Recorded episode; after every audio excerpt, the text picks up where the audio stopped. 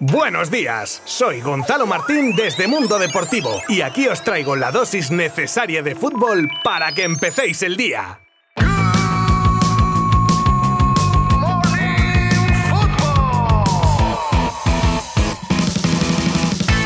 Buenas a todos y a todas. Lo primero os deseo un buen lunes que ya sabemos lo que cuesta el primer día de la semana. Pero para eso estoy yo aquí, hombre, para intentar hacerlo más llevadero. Así que, sin más dilación, vamos a empezar con el repaso de los resultados de los partidos jugados ayer y también de la clasificación, ya que todos los partidos de la liga se han jugado durante el fin de semana. Comenzaba la jornada dominical el Granada Osasuna con victoria de los segundos por 0 a 2, goles de David García y Quique García para dar a los rojillos una victoria fuera de casa que se le resistía desde hacía tiempo. Después se enfrentaban Real Madrid y Elche, segundo partido en unos días, el primero de Copa y este ya de Liga con un empate a dos y gracias a todos los santos del Santoral porque tras los goles de Lucas Boyé y Pere Milla, la cosa olía a batacazo y de los grandes, pero así es el Madrid. Cierto es que hacía mucho que no nos deleitaba con una victoria agónica en los últimos minutos, sobre todo desde la marcha del especialista en eso, que era Sergio Ramos. Pero en el 81 perdía 0 a 2 y tuvo que pitarse un penalti que transformaría Modric y San Militao sacar un testarazo en el 92 para rascar un punto en el Bernabéu. Después se batía en el cobre Real Sociedad y Getafe en un partido que acababa con resultado gafas,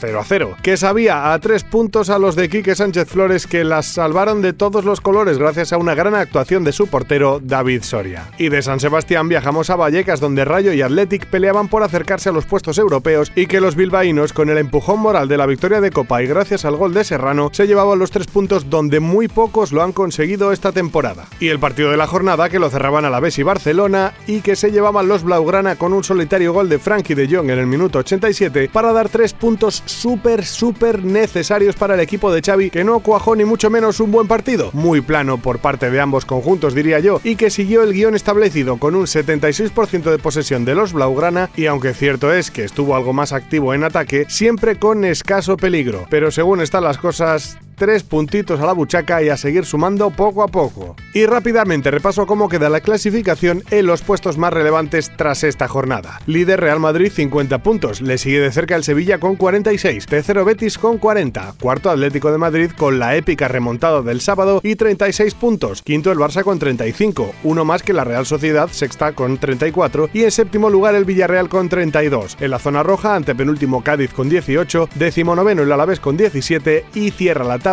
el Levante con solo 11 puntos. Para más detalles, como siempre os digo, ya sabéis que podréis verlo todo en www.mundodeportivo.com. Vamos con nuestra sección de noticias destacadas y no podemos sino empezar con la goleada del Barça femenino de fútbol que ganaba la Supercopa frente al Atlético de Madrid al que le endosaba 7 golitos, mostrando su habitual cara arrasadora. Las jugadoras de Giraldez que no dieron opción a las colchoneras. Marcaban Engen, Hansen hacía un hat-trick y Rolfo y Martens hacían sendos dobletes. Aunque lo mejor de esta Supercopa femenina con diferencia fue la vuelta a los terrenos de juego de Victoria Torrecilla tras ganar su particular batalla al cáncer y que nos dejaba la imagen súper emocionante, si es que solo de recordarlo se me ponen los pelos de punta, de cómo las jugadoras del Barça manteaban al final del partido a la jugadora atlética celebrando que se haya podido volver a vestir de corto.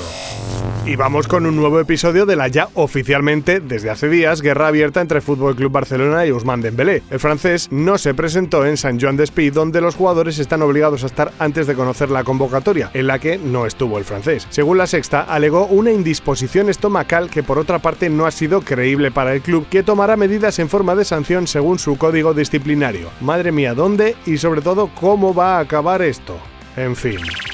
Solo son especulaciones, pero ya se sabe que cuando el río suena, pues en fin. En Francia hablan desde hace tiempo de la posible llegada de Zinedine Zidane al banquillo del PSG en cuanto acabe esta temporada. Y ojo, porque en los últimos días se rumorea también que Zlatan Ibrahimovic podría convertirse en nuevo director deportivo del club. ¡Que tiemble Leonardo! Y damos un pequeño salto a la Liga Smartbank para contar la destitución de Pepe Mel como entrenador de Las Palmas, tras palmar con el Fuenlabrada, equipo en descenso y que llevaba tres meses sin ganar. Mel, gran valedor de Pedri en sus inicios, y tras 128 partidos se despide del equipo insular al que deja séptimo y así lo hacía oficial el club en una publicación en Twitter con un escueto a la par que serio, Pepe Mel no continuará en el banquillo de la Unión Deportiva Las Palmas. Así, sin más, sin un gracias por los servicios prestados, o yo que sé, le deseamos lo mejor en una nueva etapa que comienza, yo que sé, algún tópico de esos, ¿no? Pues nada de nada. Y terminamos este Good Morning Football de lunes con un nuevo dispendio de Neymar Jr. que, como muchos otros futbolistas con altos salarios, supongo, creo yo, que ante no saber en qué gastarse el dinero, pues compran cosas de lo más inverosímiles. Y una de esas compras, hecha en este caso por el brasileño, es un NFT. Para los que no están al día, token no fungible, es decir, que solo existe de manera digital, que no es física. Mercado el de estos productos muy al alza. Se trata de dos obras de una colección de básica y literalmente dibujos de un mono con accesorios puestos y en esas dos obras pues que se ha dejado un millón de euros el tío. Así, casi nada.